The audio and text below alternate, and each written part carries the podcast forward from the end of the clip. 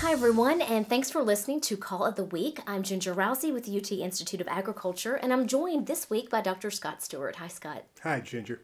As we're recording this uh, podcast, Scott, we're rolling into the end of February, and we've really had a, a mild winter. And I'm wondering if the question that maybe you're getting uh, as we're going into spring is if this warm winter weather is going to increase insect populations. Yeah, it's a very common question every time we have a warm winter, and you know, anybody that tries to predict what insect populations are going to do down the road is a fool, but we try to do it anyhow.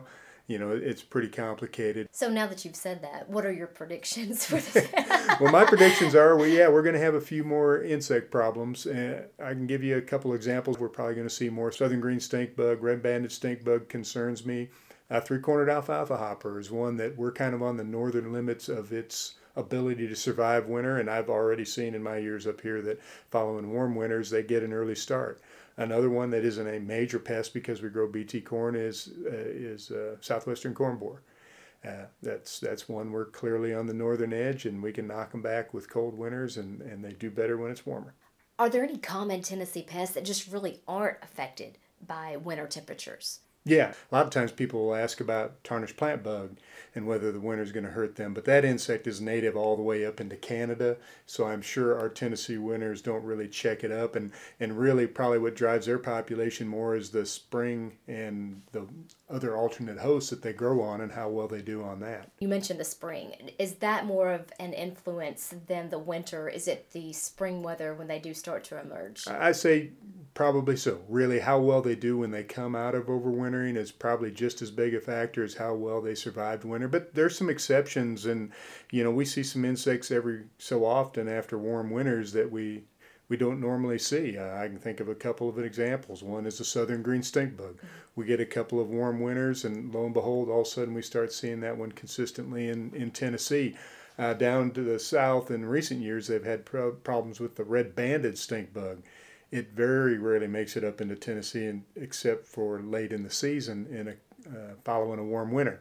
Uh, we've had two warm winters in a row, and I'm pretty concerned that one's going to m- make an appearance a little earlier than usual in our soybeans this next year. What about the precipitation? Because we've also had a, a wetter winter. Does that have any effect? It can, and again, it depends on the species that you're dealing with. You know, some things are overwintering in the ground, and if they're constantly underwater, that can be bad for them. Uh, on the other hand, I, I, was just the other day I was looking at a field of Dectes stem borer. They overwinter at the base of a soybean stalk, and that field had been underwater for several several days, and those larvae were fine. They just they can tolerate it, and you know insects they breathe oxygen and they're but they're cold blooded so when it gets cold uh, they don't have much demand and they they're adapted to survive a lot of times. You know, this is probably a, a question that you're getting not just from producers, but just anyone as we think about mosquito season and tick mm-hmm. season and, and what about those sorts of insects? Exactly the same. And you know of course anytime in the winter in tennessee if you have a week of warm weather all of a sudden the mosquitoes reappear. Mm-hmm. and you know if you have a warmer winter and a warmer spring they can get a jump start. And that's probably the biggest impact of a, of a warm winter is things get started just a little earlier. And that's why i think a warm late winter is probably more impactful than a warm early winter. We just haven't had any. I mean, I think there's been two or three days where we've been in the teens. You know, we haven't had any single digits, and we certainly haven't had any extended freezes. Mm-hmm. And what about lack of snow? I mean, we've had maybe half an inch for the entire winter. Does that have a? Well, you know, snow's actually a pretty good insulator. So you can get snow on top of the ground, and if it gets very cold, it's actually probably helps the insects survive. Uh, I think the lack of snow just probably indicates that we haven't had a very cold mm-hmm. winter. And I think the only real, we've had two little snow events, and one was very early and one was a couple of weeks ago, and neither one of them were very significant. No. Yeah. Besides cold winter temperatures, are there other weather related factors that could cause a decrease in populations?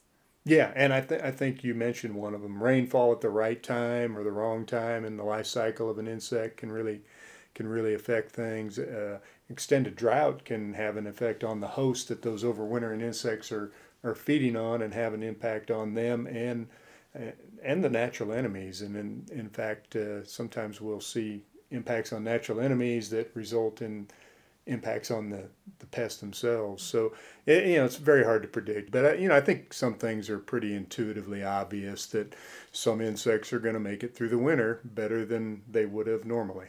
Okay, so something to look out for as we go into the spring. Thank you. Anything else you wanted to add? No, no, thanks. All right, thanks for listening, and we'll talk next week.